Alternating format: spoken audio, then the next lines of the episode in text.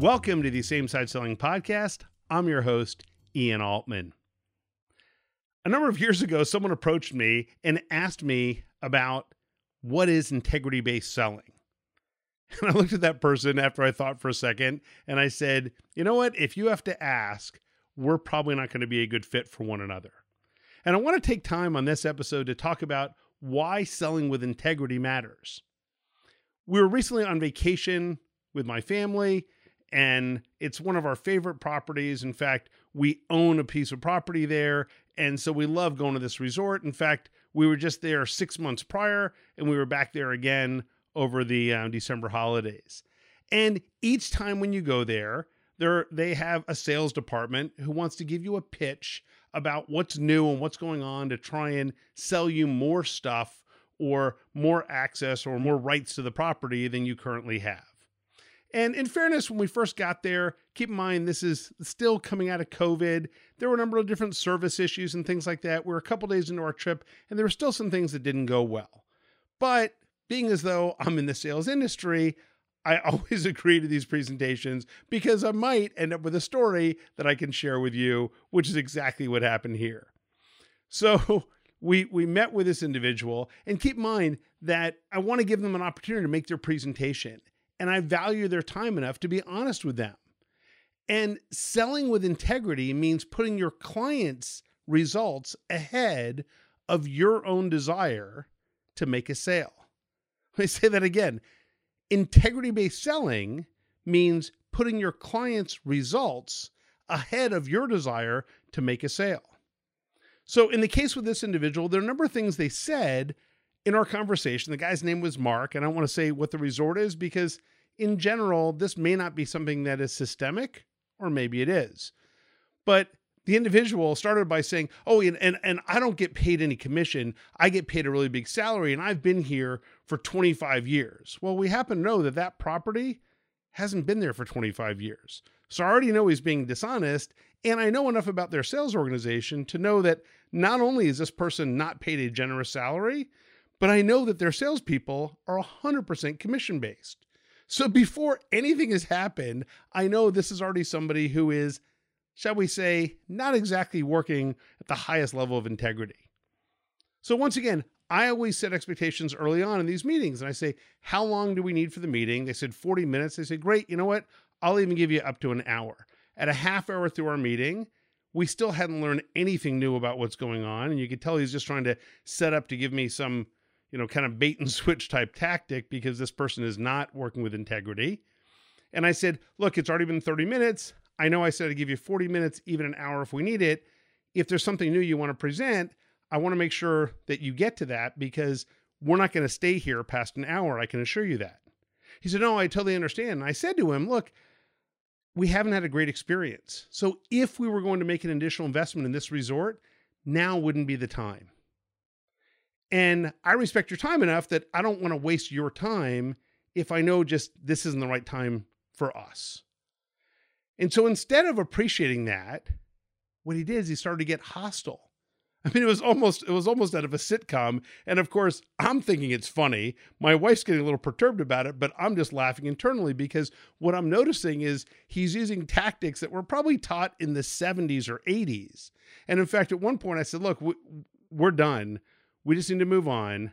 I wish you the best in what you're doing, but we don't want to spend another moment here on our vacation." So then he brings his manager, Kyle, in. And Kyle tried to use a tactic, which is to put the individual on the defensive. And Kyle says, Well, we're not going to do this if you're going to come in and be rude to us. And I said, Kyle, all I'm doing is trying to be honest and transparent with you. You guys might want to try the same thing. Because I knew what tactic he was trying to play, and I really didn't want to engage in that sort of a game. So the, the point of this is not that they were being rude or nasty, which they were, and there's really no reason to do that in any sales environment. But here's the effect that they didn't think about. It's not just about being dishonest. If you cross the line with an existing client, especially, then what you've just done is turned your greatest potential referral source into an adversary you've turned your greatest referral source into a potential detractor. So, what happened is during the rest of the week, we would run into people at the pool, at the beach, at restaurants. And based on the wristbands that you wear at the property, you can tell who's an owner and who isn't an owner. And people would say, Oh, did you go to the sales meeting this time? And I say, Yeah, I did. And they're like, Oh, it was the worst thing ever. In fact, we're here with some friends who were interested in buying here. And after the briefing that I had, I told our friends not to go there. Well, I thought that was fascinating, not only because that was their story, but we were there with friends who actually said they wanted to learn more about the property. And after the meeting, I said, I won't subject you to that. You don't want to have that type of experience. Now, that's with existing customers. How do you think that happens when it's a potential customer? The potential customer now tells people, oh, you don't want to deal with that company because these people are dishonest, they're deceptive. And what's more interesting is when I look at the reviews for the property, the reviews are very consistent. People say, oh, the food is amazing, the service is incredible, the grounds are impeccable, but don't go to a sales presentation there. Whatever they offer you, it's not worth it. It's just horrible. So instead of getting across the board five star reviews, there are all these one and two, two star reviews from people just citing how bad the sales experience is. Now, if there were one or two reviews, you would think, well, management just doesn't know. But when you start to see a pattern of these, what happens is you realize that management might be complicit in that activity. All of a sudden, what they're saying is it's okay if these guys are dishonest, if they turn our greatest referral sources into detractors, that's okay as long as we're still getting the sale, which isn't okay at all. How does your team measure up against others when it comes to being on the same side with your clients or prospects? Find out at samesideselling.com slash scorecard to take the Same Side Selling assessment. And if you want to learn more about the Same Side Selling Academy, visit samesideselling.com. So, what you need to think about in your sales environment is are you doing the best you can to create a positive experience across the board in your organization? Or are you doing things that might make it so that you have a bad reputation?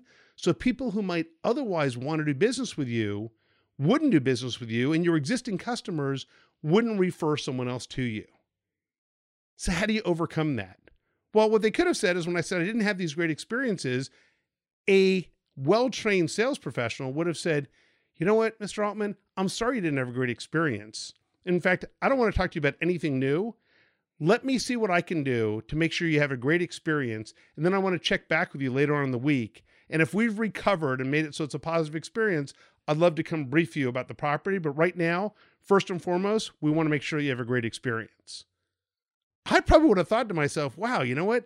They're really committed to this thing. And I would have had a totally different outlook or perspective.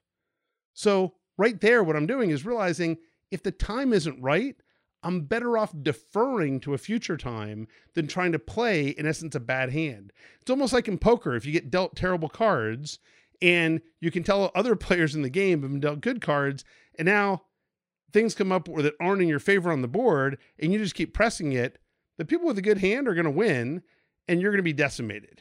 So you can't keep playing a bad hand once it's been dealt to you. The other thing you need to realize is that if there's someone on your team who is not putting the customer first. And that doesn't mean that the customer first at the expense of your values in your company, but instead making sure the customer always feels like their outcome is the ultimate goal. Then take the time to speak with those individuals to make sure that you get everyone on the same side achieving the same goal rather than being in an adversarial position. As soon as you take that step where it becomes adversarial, you've lost. You just may not know it yet. Tune in next week for the next Same Side Selling podcast. For now, I'm Ian Altman. See you again soon.